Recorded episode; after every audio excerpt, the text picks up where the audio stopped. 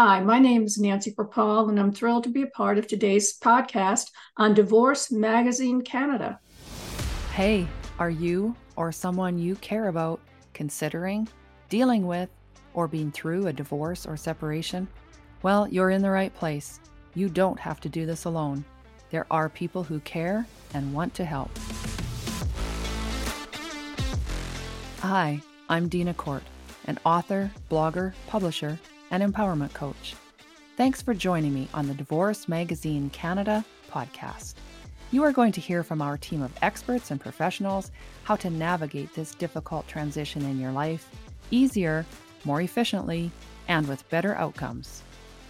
Did you know we host online divorce resource groups that are free to attend and everyone is welcome?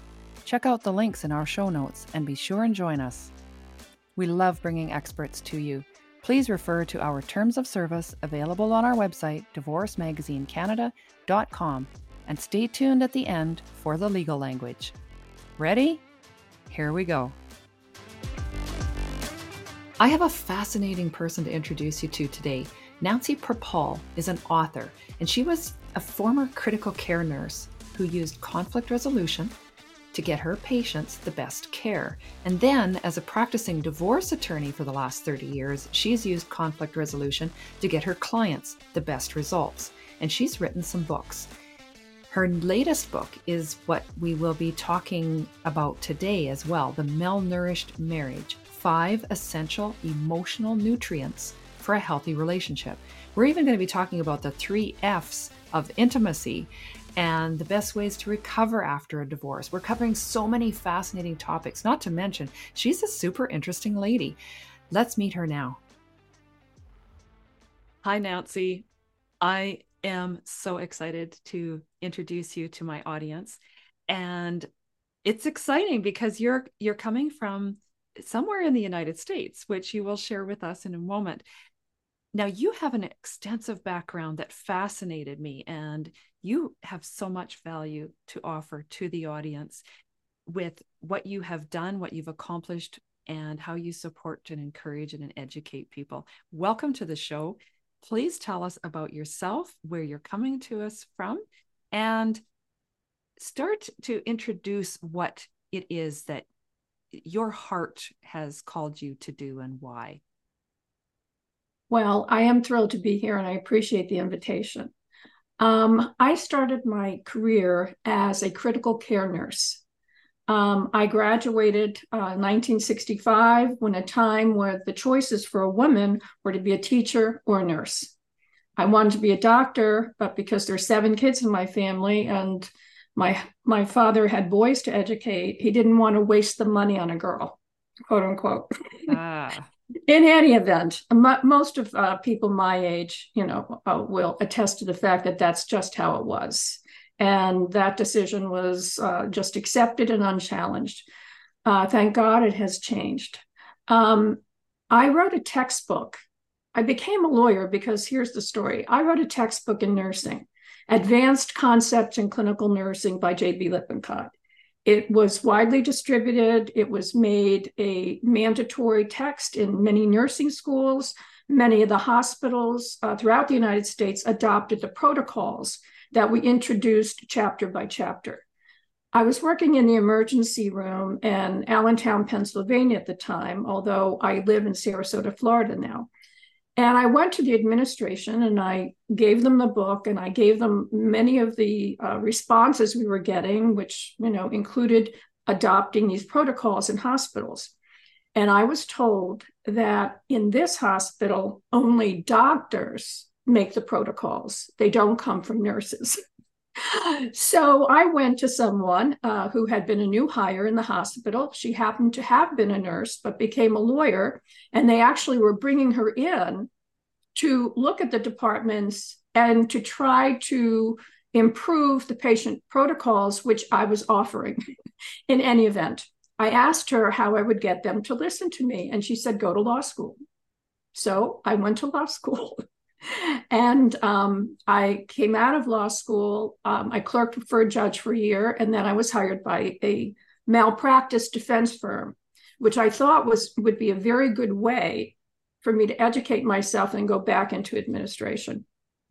But once again, I was faced with life challenges as a female in an all male firm. Uh, my first day, I was, as I said, hired to do medical malpractice. There were 75 files on my desk that were divorce files. I went to the managing partner and I said, you know, I was hired to do malpractice defense. I have no interest in doing divorce. And he leaned across his very large mahogany desk and said, put his finger an inch from my nose, mind you, and said, You're not going to make it here. You do what we tell you to do. And by the way, divorce is woman's work. So I did the malpractice and I actually developed quite a divorce clientele. When the firm lost the contract to represent the physicians, I took the 125 files I had accumulated. Of course, with their consent, they came to me uh, and I opened my law firm and I had my own firm for about 30 years. so that's my long, drawn out way to say we are women, we can do it. When you tell us we can't, that's when we dig in and we do it even better. Oh, Nancy, you have blazed a trail definitely in more ways than one. I am I'm just I hold you in very high respect for what oh, well, you are doing. You. I really admire that. And I think for many of us we don't understand what had to be done by the women who have opened these opportunities for us. It you know, first you faced wanting to be a doctor.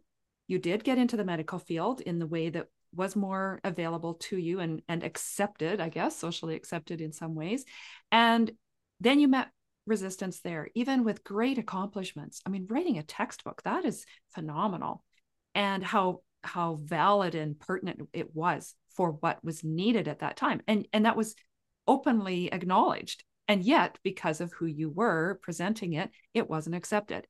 Now you find okay i'll be more effective if i am a lawyer and i'm coming from a, a, a background in law. Okay great great in theory but in reality that that wasn't the case. And you stuck with it.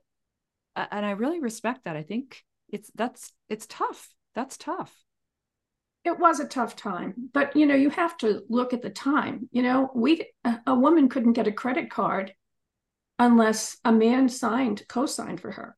She couldn't buy a car. She couldn't rent an apartment. She certainly couldn't take out a bank loan without a male co signing for her.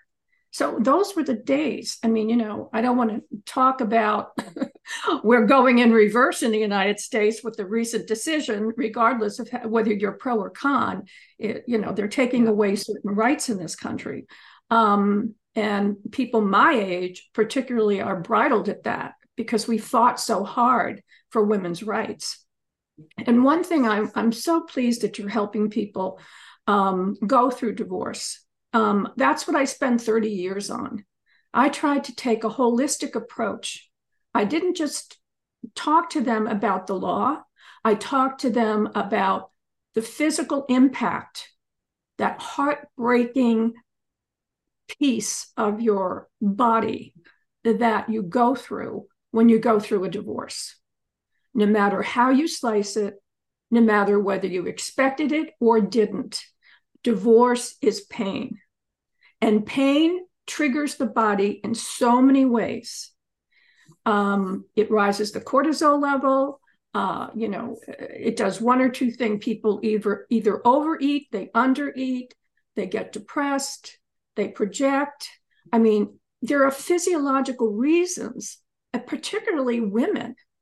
And if you're a menopausal woman and you're being dumped by the person you thought was your soulmate, but then they come to you and say, Well, I actually found my soulmate, um, Nanette in accounting, and that's the end of your marriage. Can you imagine how devastating that is? you're going through hormonal changes and then you're going through the biggest rejection of your life and i think it's it's so important for women to understand that what they feel is normal it's a normal part of our body's response to the trauma, to the stress, and to the feeling of being detached from our identity. And many women, my age particularly, identified with their marital status. I think it's almost less so now because divorce is so well accepted. And so many women are now the ones filing for divorce. so um, we've come a long way, baby. oh, and that identity, when you were Mrs. Joe Smith, that was your identity. And suddenly Joe doesn't want you anymore. No, Joe found somebody in accounting who is now his real soulmate. Yes. And how difficult that would be. So I want to unpack just a little bit what you mentioned. I love that your background was medical and how you have incorporated that into how you support people legally as well. Just because you're seeing them come in, legal is the first thing they think needs to be dealt with. And aren't even aware or acknowledging and understanding what's happening to them physically, mentally as well. And the fact that you could make them more aware of that and and suggest ways that they could find support and heal in those ways. So I think that's just beautiful. I always recommended. I explained you're coming here, um, and I will give you the legal advice that's appropriate for your case. But I highly recommend that you go to your primary physician um, and really have a physical because you're going to be going through things that you may need support, medical support to go through. And um, in my personal practice, I saw a number of my clients developed, and I know we don't really know what causes breast cancer, but there was a very high incidence of breast cancer that I saw, you know, I followed my clients after many of my clients actually became friends after their divorce. So I followed many, many women after the divorce. And this trauma, the stress, that does impact us. Um, you know, it, the whole uh, autoimmune system is it goes haywire during periods of severe stress. And when you lose somebody that you truly gave your heart to and you gave them the, your heart with the expectation they weren't going to hurt it, that's devastating. it is truly. And, and I don't think till you're there you can comprehend that. So uh, you, you might see a friend or a family member go through it, but it's different to experience it personally. Now, you mentioned people in uh, menopausal stages of their life. What's the cause that you've seen for divorces in those older ages in the 50s and 60s where it's double and triple that it, of others i should have known you would be aware of that but most people are not aware of that um, given that this is basically your, your life's work. Um, and pardon my voice i have very bad allergies. You know in sarasota right now it's it's bad allergies. Everyone has them. But in any event um, it, it's it's an interesting um, it's an interesting dynamic. Um, it's not really well researched right now because it's really only been happening, say, last five or ten years. Um, but the theory is that people who are getting divorced in their 50s, 60s, 70s. I personally represented a man who was 82 and and wanted a divorce because he wanted to die happy. oh. Quote unquote.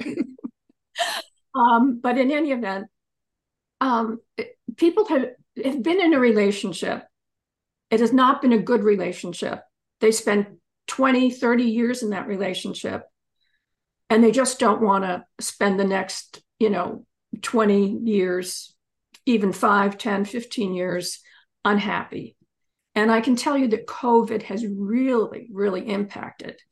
Uh, I think, you know, planet wise, people really reevaluating their mortality and trying to decide if they're not happy in this relationship and they can't fix it, maybe there's no cooperation on the other side or interest in fixing it. People become really used to dysfunction. And when you remove that dysfunction, they become uncomfortable. So some people live in very unhappy relationships because that's that's what they expect.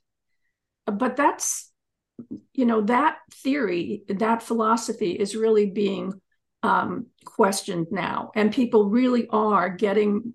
You said actually for over fifty, it's doubled. For over sixty, it's tripled in terms of the, the rate of divorce.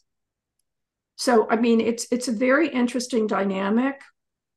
I think there is there are certain things associated with body changes as you get older. You get less concerned about what people are going to think. You get less concerned even about what your kids are going to think.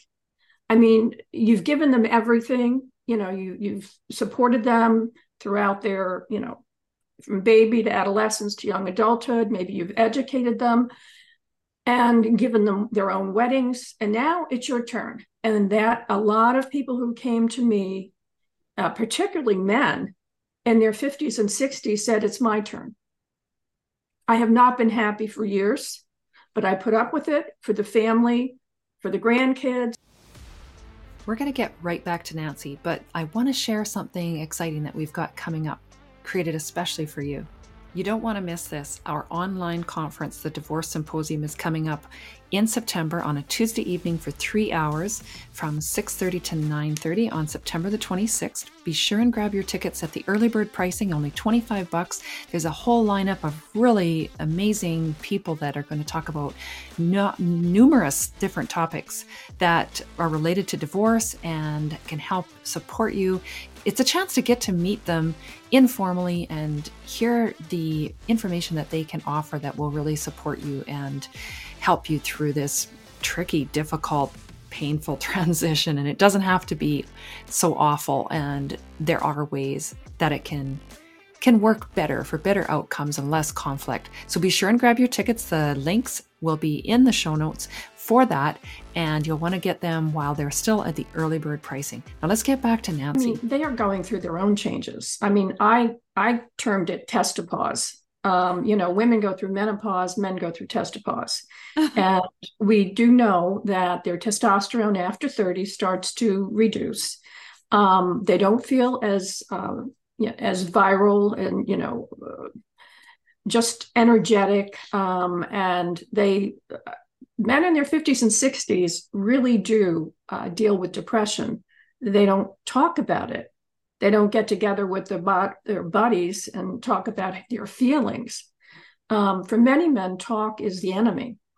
Um, gradually now, we're teaching boys um, that you should use your words, you know, instead of hitting somebody. Uh, we're trying to teach boys that it's okay to cry it's okay to have feelings, but unfortunately, 50 and 60 year, year old boys, men, when they were boys, they were told to man up. And I think it's the same in Canada as it is in the United States. Mm-hmm. And certainly many countries, it's even worse. But, you know, you're not supposed to cry. You're not supposed to show your feelings. Um, for men who are 50 and 60, it was all about competition and showing that you're powerful and that you're not going to back down. And this, it takes its toll, especially as society is changing, as women want to be more, um, they want to talk more in their marriage. They want men to talk. I think men men will say, I'd climb the highest mountain, I'd swim the deepest ocean. What they don't realize is that all their wife or girlfriend wants is a little conversation over dinner. Mm-hmm. and, you know, it's very hard for men. Uh, they're not verbal, um, they're not as verbal as women. And um, I think the research is that men say 7,000 words a day, women say 22,000. so that just gives you some sense as to it's not necessarily evolutionary. I think it's more a social situation, and that's how men are taught. Um, that's what society expects of them. You know, just as I said earlier, you know, when I was growing up, you know, I was very smart. I still, I guess I still am. and, uh, you know, I would put my hand up, and the teacher would say, Nancy, stop raising your hand. You're never going to get a husband. Well, I've had three. but I mean, that when I was, you know, I'm 75 years old. I mean, when I was, that's girls weren't supposed to be smart. yeah. Yeah. And that was the thought that you needed to be submer- submissive and mm-hmm. and that would threaten that if you were smart or questioning or speaking up too much or maybe outperforming your uh, male counterparts that uh, that was frowned upon that that was not acceptable that's going to make them feel less powerful. And, and it, it's not a power it doesn't have to be a power element. I liked what you said about dysfunction and how we can feel uncomfortable without dysfunction because it's always been a part of our lives or for a large portion of our lives. And and i can attest to that because uh, i was in a, a Uh, dysfunctional and abusive marriage for over 30 the marriage was 30 years together for over 30 and when i left that my children were adults. I had felt i no one to be accountable to. But now what? I wasn't sure. I thought I was unscathed until I started living my life that way and realizing how conditioned I had been. So you do feel discomfort coming out of that. Can you address that more as well as, and you had mentioned COVID affecting people, also with COVID affecting the um, situations where there were dysfunction and uh, also abuse, and how that escalated with isolation being a factor and and uh, you know just what you what you saw well I, I will tell you that um, i think covid has really affected both canada and the united states dramatically. Um, it is not over. Uh, we don't wear masks and we don't shut down anymore. Um, but i know many people who are getting covid now. Um, and my husband and i both had it within the last year. Um, so COVID is still, uh, you know, with us, but we're not living in such a closed environment as we were for almost a year and a half, at least in this country.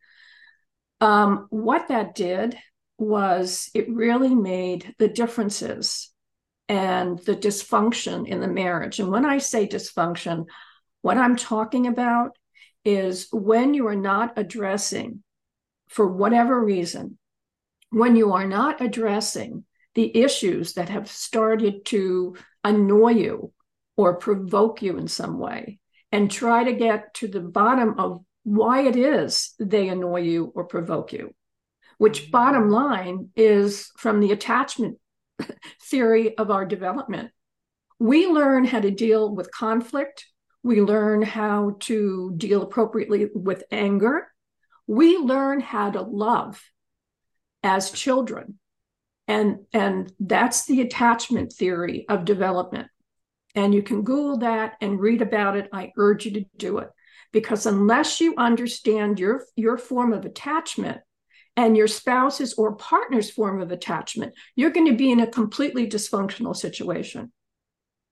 So bottom line is people who have not really adapted each to each other's accommodation when there's conflict when there's trauma, you're going to have a dysfunctional situation where either they they start to butt heads all the time or they become detached from each other. And when that happens, obviously you can just tolerate that for so long. Um, you mentioned, I think, um, before we started to record about my book. I wrote a novel um, around which all things bend. And the theory or the, the theme behind that is how far are you willing to bend for love? Or how far are you willing to bend to get love? And every one of us, being human, has our breaking point to the point where not we're not going to bend any longer. And that's the whole plot in the book. And by the way, it's getting very good reviews on Amazon. Excellent. so we will put the um, link. We'll put the link in the show notes so that people can thank find you. that. Thank you. I would urge people actually to anybody who's thinking about getting married or thinking about leaving their marriage should definitely read the book. It's it's a simple, it's very simple, but it's full of psychological advice and um, you know, I'm, I'm just getting very, very positive feedback about how it's helped many, many people. So that's what I talk about dysfunction. It's it's not adapting to your partner's style of communicating, dealing with conflict. And when that happens, you know, emotional fireworks go off. You know, your heart races, you get upset, you know, you may act out, you may start to feel contempt. And when you start to feel contempt or resentment to your partner or spouse, you start to feel entitled. And when I say that, when you start to feel entitled, you feel entitled to always be cross or angry with them. You feel entitled to withhold sex. You feel entitled to have an affair. And I can tell you over 30 years how many times I heard people say, well, this is how they were behaving. And, you know, I tried to talk to them about it and they wouldn't change and wouldn't change. I just can't take it anymore. I'm at my quote breaking point which is why what gave me the idea for around which all things bend. And, you know, because of that, people felt entitled to do what they did to cause the divorce. Now, I'm not talking about sexual or physical abuse. If you're in that kind of situation, uh, do not um, walk, but run to the door. um, nobody should be in a situation where you're either physically, emotionally, or sexually abused. Um, women don't have to tolerate that anymore. Um, although they had to, if they were economically dependent, if they were socially dependent, um, there was an expectation that you, quote, this was your cross to bear. But that's no longer the case. I mean, women are free to make their own choices. And thank you for acknowledging the fact that I stand on the shoulders of other women. I mean, and and my daughter, who's a law professor, stands on my shoulders. And the children, the girls, or the women, rather, I should say, who she's teaching in law school are standing on hers. And that's what we do as women. You know, although many women um, don't support other women, just as many women are supporting other women. I mean, you're supporting women with what you're doing, with your work, with your magazine, with your podcast. And I know many, many other women who are trying to support other women. And I think it's so important. We really are a sisterhood. And we beautiful. need to love our sisters. I, I love that term. And it it gives you more of a let's work together, not compete. Let's not judge. Let's not criticize and shame. We are a sisterhood and we all have a story. We have someone who has lifted us and it's it's for us to to lift others as well and not be afraid to ask or lean on our sisters when we need them.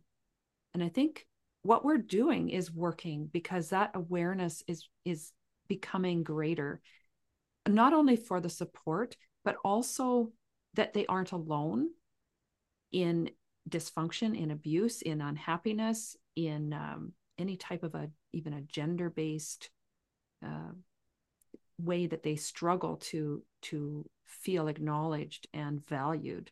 So it's sad to say that the women in say their 50s 60s 70s in those stages of their lives have stayed that long where they aren't happy.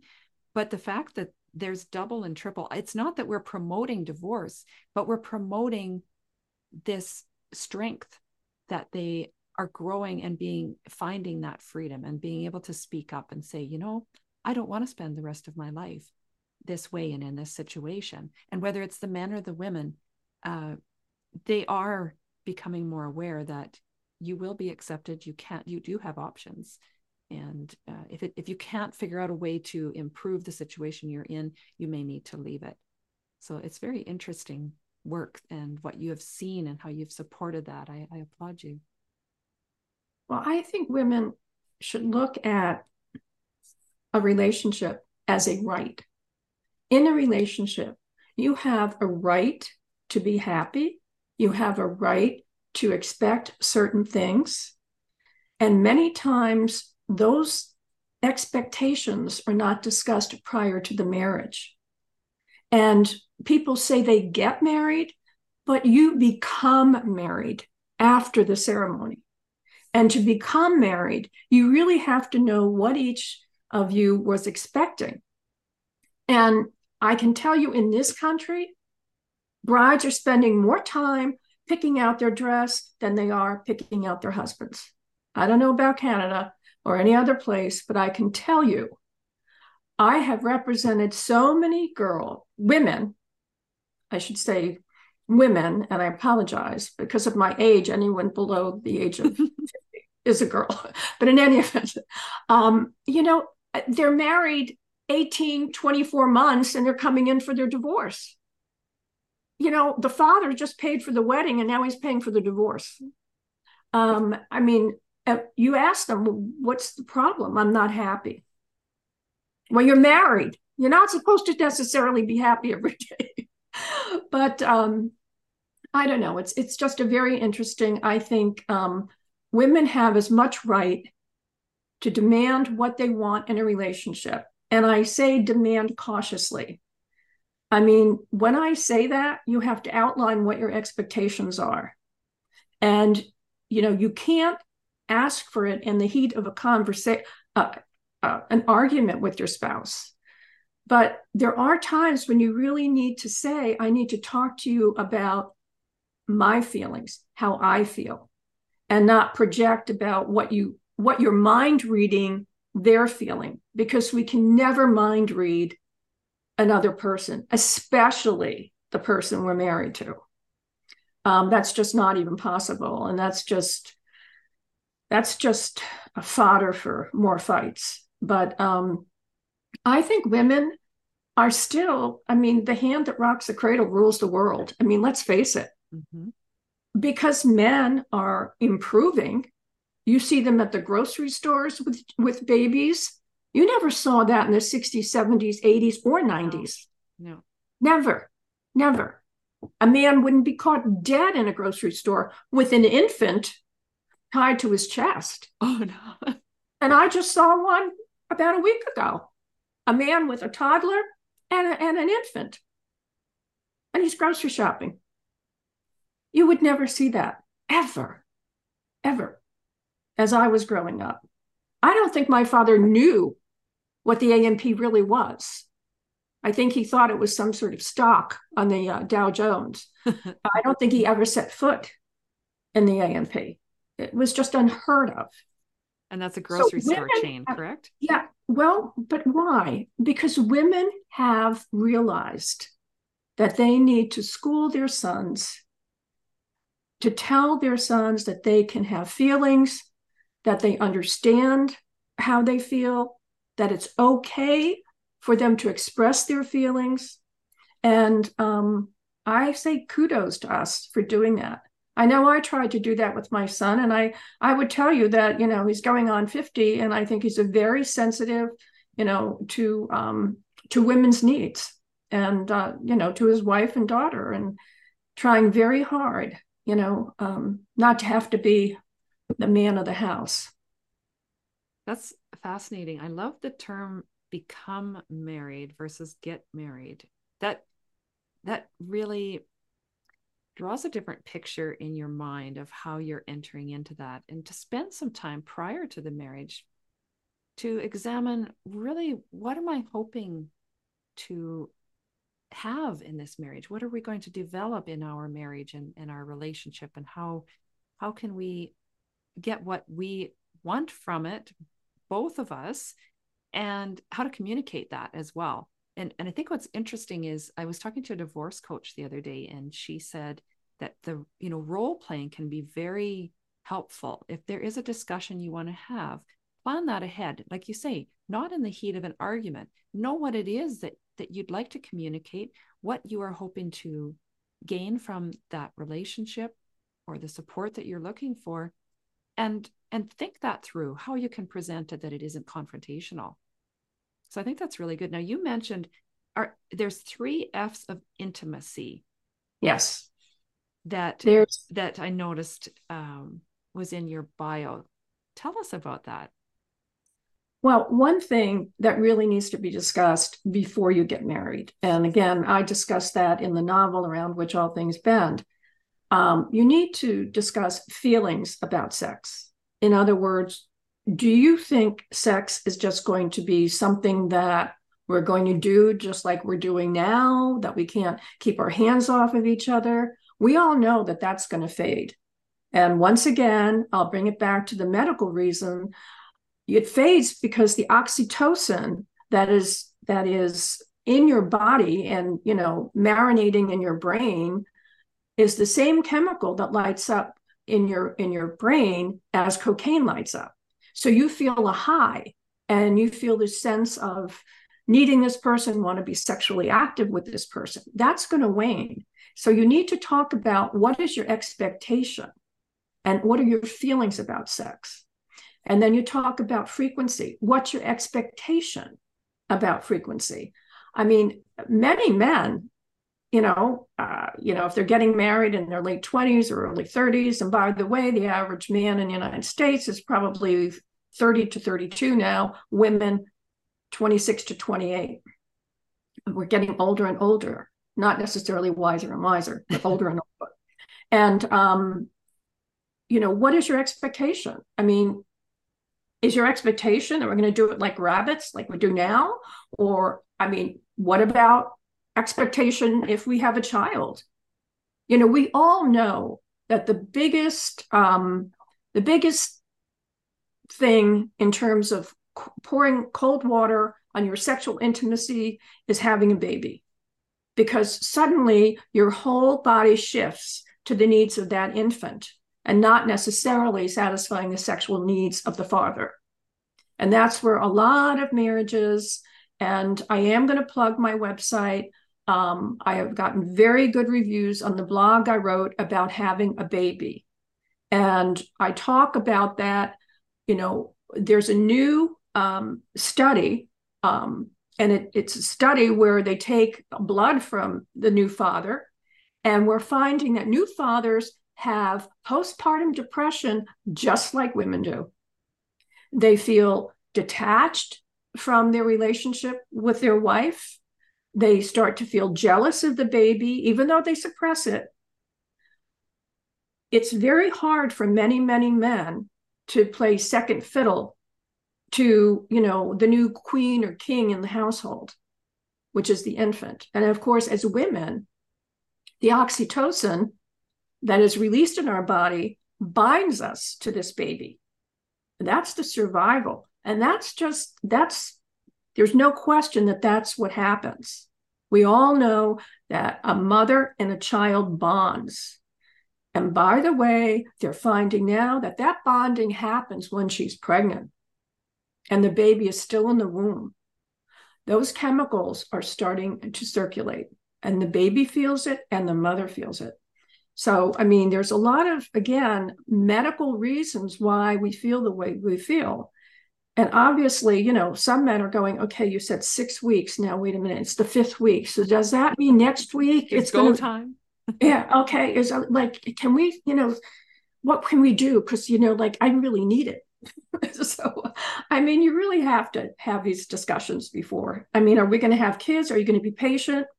So that's the frequency. And then the next which is absolutely a must is you have to discuss fantasies. What are your fantasies i mean are you going to be expecting us to do it with donkeys in the living room? Or is this just you know is this missionary? Or are you going to i mean what is it your expectation? Do you have fantasies about what we're going to be doing? I mean if we're not doing it now what might you expect after we get married and we have a routine we have the pressures of our jobs our household children? I mean we really need to be realistic and how are we going to deal with it if one of us is disappointed in the other and, you know, I don't even want to go into the whole faking orgasm issue because that's a whole different podcast. But, um, you know, many men, are on to the uh, who was that adorable actress who did the faked her orgasm in the deli. and the woman said, I want what she has. But um, oh, oh well, anyway, um, you know, that's a whole different issue. Um, men know when you're faking, by the way. They know. But in any event, I mean, those are those are the things you really need to discuss. And um, those are discussions that you should have before you get married.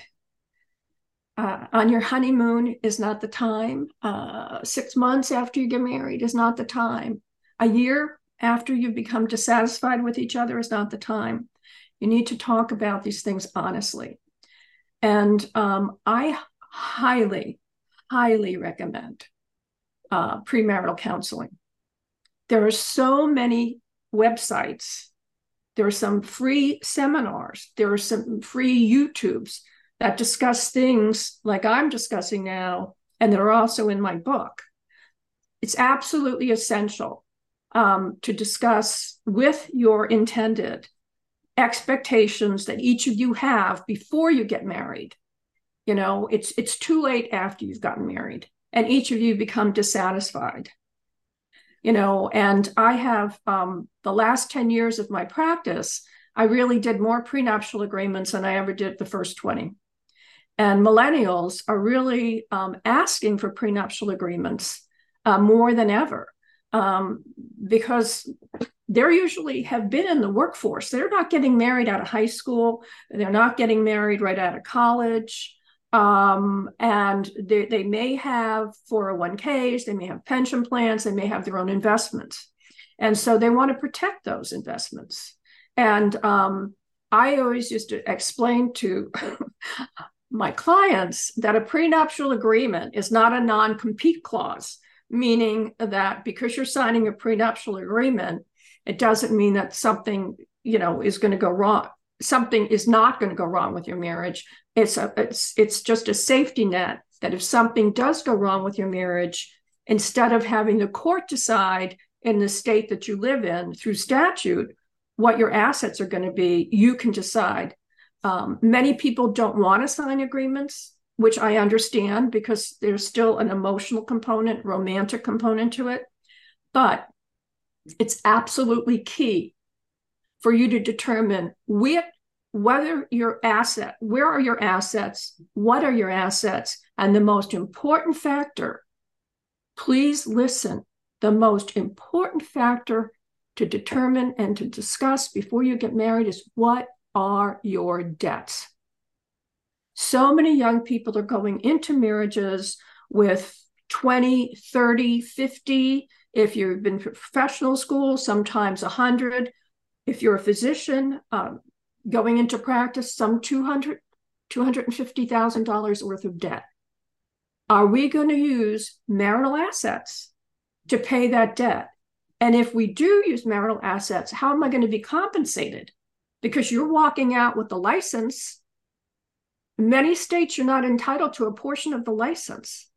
So they're walking out the door, they've got the medical license or the law license or even the realtor license, and you've paid off the money that they used to obtain those degrees. So it's very, very important if you're marrying somebody who has a professional degree and they're coming into the marriage with a lot of debt, find out and discuss how you're going to deal with the debt and how one or the other is going to be compensated if the marriage goes south. I can tell you what happened in several cases that I handled um, as a result of COVID.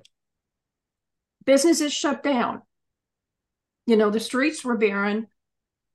People were working from home, but the companies were taking the mail that was going to the office. And guess where they were sending it? Home, right? So that the employee would have the mail, right? Not necessarily email, but hard copy mail coming to the house. And lo and behold, one spouse or the other is opening the mail and finding things that were going to the office, not at home, that they were keeping from them. So guess how that ended? Ooh, yeah. Well. Yeah. No, that that happened several times, you know. Mm-hmm.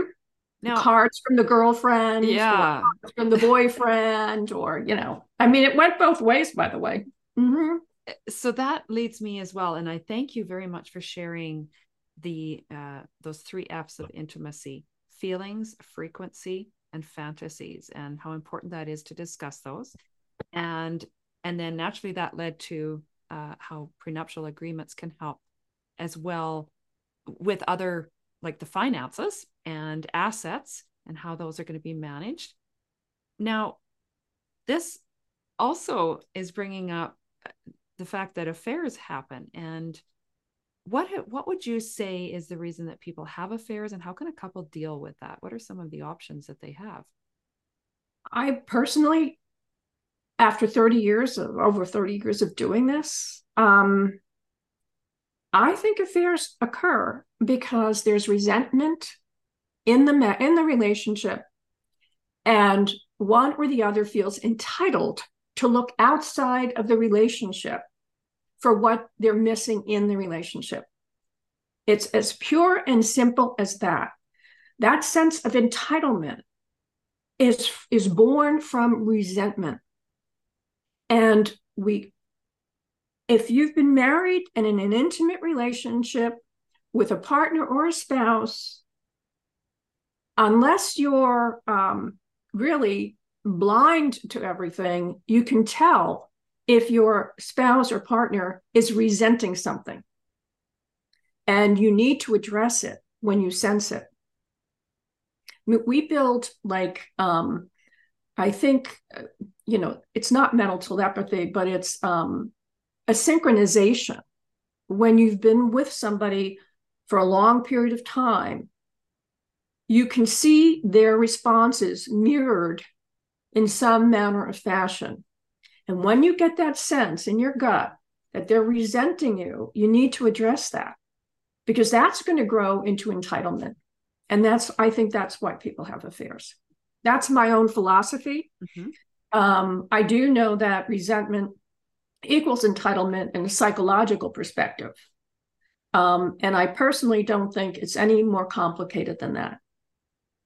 You know, somebody gets bored, they they start to distrust their partner because they feel like they're holding out something you know on some manner of fashion they're not telling you the truth um, they're not telling you the whole story and you know we can we can sense that if we're in an intimate relationship.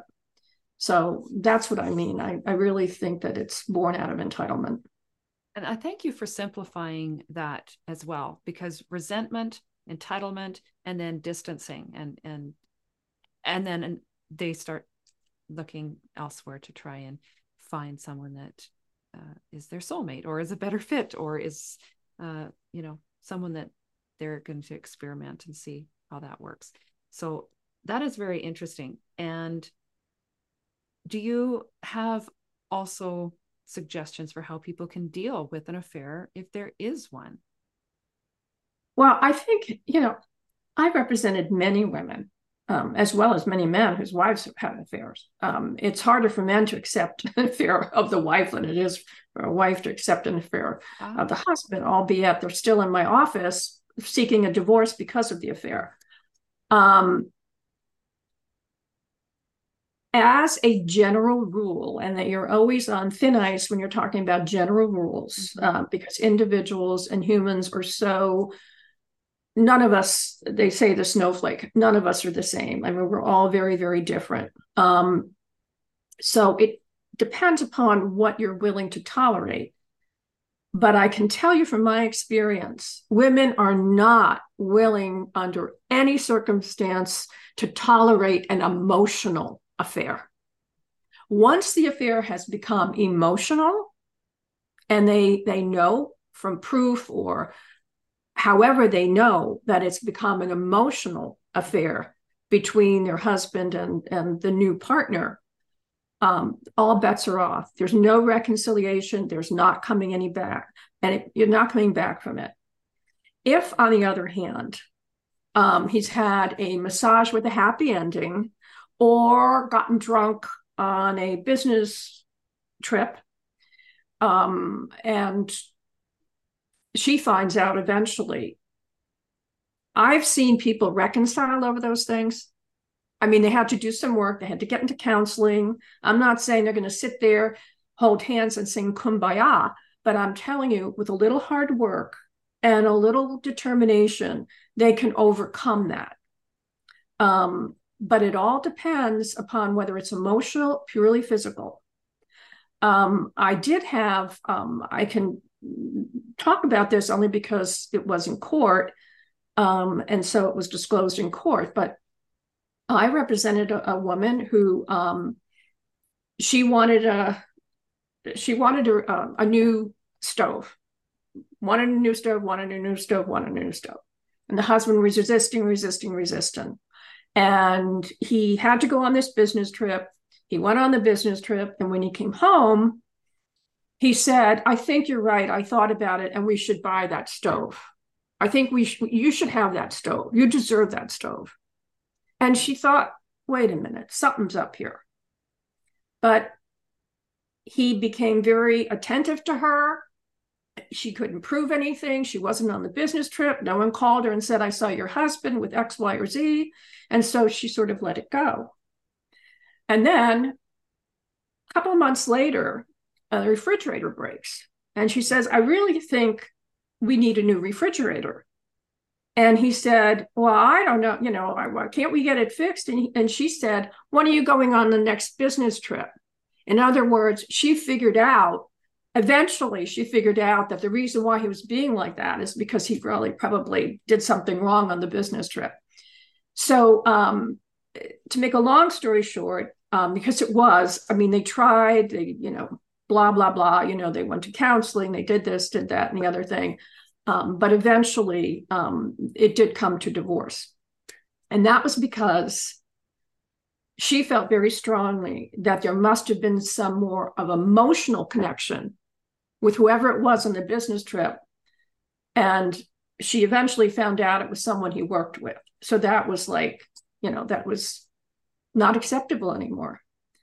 She was willing to sort of overlook what she her gut told her that he probably had done but he fooled her be, by being so kind and considerate and getting her what she wanted um so anyway it's interesting it just depends upon whether it's an emotional affair or strictly a one night stand and now, again, it depends on the person right and what they're willing to yeah. accept yeah. You have worked very extensively with conflict resolution and you mm-hmm. have uh, been an advocate for that for years and years.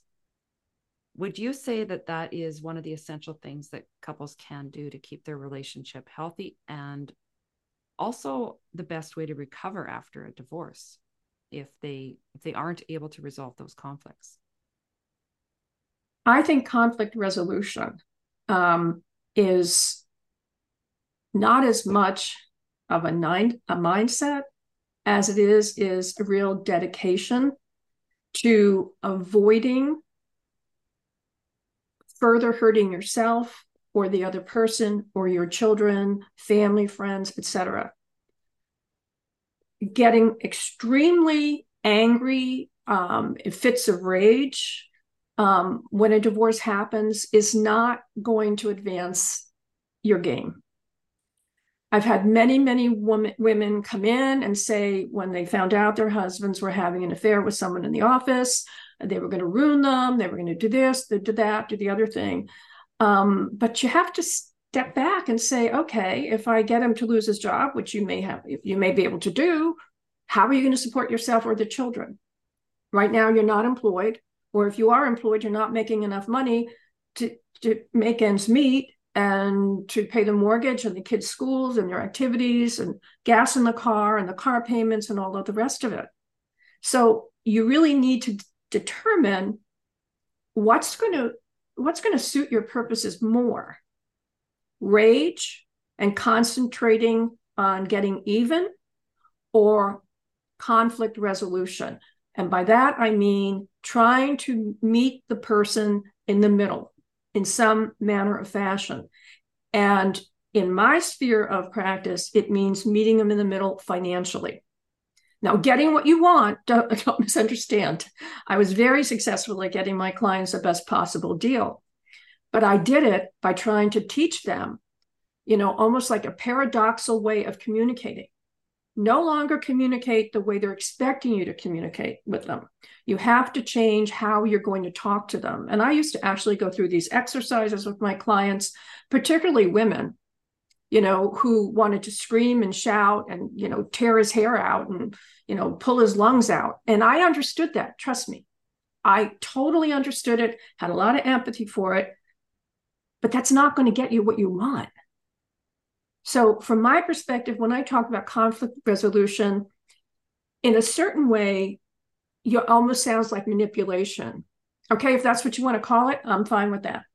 But what I'm talking about is reducing your anger and reducing projecting that anger on the other person and staying focused on what your end game is. Stay focused on what your end game is. You know, if you need alimony for X long, X number of years, how are you going to arrange that so that you can both live to a certain extent, even though you say, well, I don't care if he can't live. But you do, because you know, if he he can't if he can't make the car payment to get to work, you're not going to get the alimony payment. I mean, you have to put the whole puzzle together and really be very patient and explain to your client what their goal is, how they can achieve it. But I can tell you, I've never seen anyone get what they really want by, you know, blowing up the other person. I, it just it, it doesn't work. It may you may feel good for a little while, but then the reality sets in that this is not something that is going to be long term fulfilling what your needs are. And I think that's such a just a very clear way of communicating that can be used in all situations, whether it's with your uh, co-workers with your family your children with your spouse in a marriage even if you aren't divorcing as well as through divorce is to dial back that strong confrontational anger whatever it is that's propelling you towards that conversation. And stop and really be honest with yourself. What is it that you would like to accomplish and communicate and what is your what is your goal uh, for having this conversation and is there a way to do it that you can meet someone in the middle instead of just uh, coming at them with guns ablazing and you're you're just on fire. Uh, you have a new book that is coming out this fall. Mm-hmm. Can you please tell us more about that? Um, the new book is a nonfiction book. Um, the first relationship book I wrote was in the novel form because I thought it would be the easiest way to get some uh, advice across through dialogue instead of just didactic writing or citing resources. Um, and then I started to think about it, and I wanted to do more of a deep dive into relationships. And I think that there are five things that I've noticed over the course of my years as a divorce attorney and also someone who's been in you know marriages um, and i'm presently still married. I finally did it right. Um, but i had a lot of therapy to figure out what i was doing wrong. Why was i picking the wrong people? What was i doing wrong? And so it's not that i talk a good game. I walked the walk. I did the work. I was in therapy for almost two years and I really worked really hard at trying to find out what I did wrong in the relationship and what I can do better in the next relationship. And that's what I highly recommend. And this book is called The Malnourished Marriage Five Essential Emotional Nutrients for a Healthy Relationship. And we as humans learn through metaphor. And I use food metaphor because food has been in the research, food is as essential to life survival as love is to life survival. Um, we need food, shelter, and protection. And that's what love gives us. So I use communication is like water. Water can either crash or can flow. Words can either crash or they can flow. And we all need to be careful about words and words that can trigger our spouse or our partner and words that are less of a trigger. And I'm not saying, you know, lie down and let them roll over you, but I'm saying you need to work on the communication style you have and recognize the style of your spouse or partner. And that's what I talk about in the first chapter. Second chapter, I talk about uh, protein uh, is the building block of the body, just like sex is the building block of the relationship. And I talk about the three F's there, and I actually go into more depth. Um, in each of the chapters, I give some exercises or some tips or some dialogue about how you start start talking about these things. For example, communication. I explain how you can go in and you want to talk to your spouse and they're looking at the cell phone or the computer and they're really not looking up and you can say you know i really feel like our marriage is dehydrated and they may look up like puzzled. What are you talking about? And then I explain how you can sort of broach the subject by not being confrontational, but by using different language to, to support different ideas in the relationship. And that's what I do. And then I talk about humor is like a carbohydrate. The brain needs the carbohydrate to keep it going, and your, your marriage definitely needs humor. You know, compassion and patience is like uh, in healthy fats. You know, healthy fats protect the body. I mean, they protect your organs, and compassion and patience protects your relationship. And God knows we all need passion, uh, compassion and patience if you're married to a man. Hmm. in any event, if you're married to anyone, but particularly if you're married to a man. And then, the, you know, the fifth one is trust. That's a big one you know, that is really a big one. And I compare that to vitamins. And trust is really we talk about the attachment theory and I go into that a lot in the in the in the book. And it's so important that you understand and you explore. If you haven't by the time you get married, after the first fight, you have to explore what their how their family of origin dealt with conflict were their parents screamers? Uh, did your spouse or partner lay in bed with a pillow over their head trying to hide themselves from, from the fight that their parents were engaged in? Um, did the parents just detach from each other and stonewall each other and be silent and withdraw from the communication? Because that's what they were taught. And that's what you can expect them to do. So you don't want to be surprised when you have your first fight. I always recommend having one big fight before you get married so that you can really talk about all of these things. And I'm not saying, I'm sort of saying that tongue in cheek, but I mean, you're going to have disagreements. And depending upon their attachment style and depending upon how they're, they were, what they're modeling as children, that plays over and over and over again in life, whether it be in your intimate relationships, casual relationships, working relationships, or whatever relationship you're in. Your attachment style is going to be determinative of the success of your relationship. And that's what I talk about in terms of trust. And trust is all about your attachment style. So um, I did I did a series of blogs about this and I got such feedback that so many people said, you really need to write a book because we want more. And so that's why I wrote the book. That's fantastic. So, Nancy, you have mentioned some uh, the, about the attachment styles. Now, your book isn't available just yet. Do you have any recommendations for where people can learn more about attachment style? Because this this is very important. Honestly, all you have to do is Google attachment style in relationships, and you are going to get like 20 million opportunities to read about it. Okay. And some are very simple.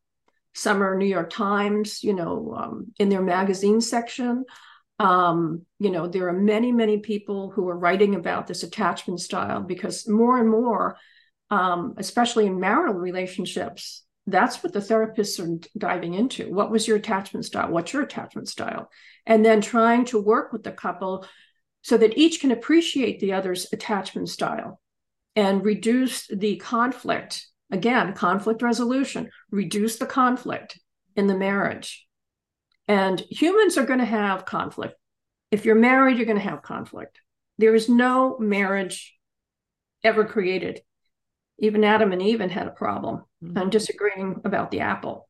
But I mean, you're going to have conflict. You have to expect conflict after you get married. And you need to have, how are we going to deal with it? And that's why I highly recommend premarital counseling. And it's affordable.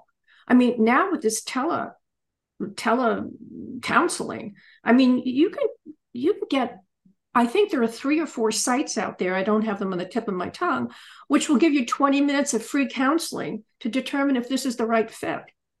And in fact, there are several in Canada. One recently I saw in Canada where it was a 20 minute free consult and they they they deal with a range of things you know they're psychologists they deal with a range of things but one of them was premarital counseling so you can find it if you want it. And I would urge people to get premarital counseling before you get married. And my final tip is that see a lawyer if you're thinking about separating. Don't separate and then see the lawyer. Get some good advice because you can get bullied by your spouse if they if you don't really know if you're not on solid ground on what your rights are going to be.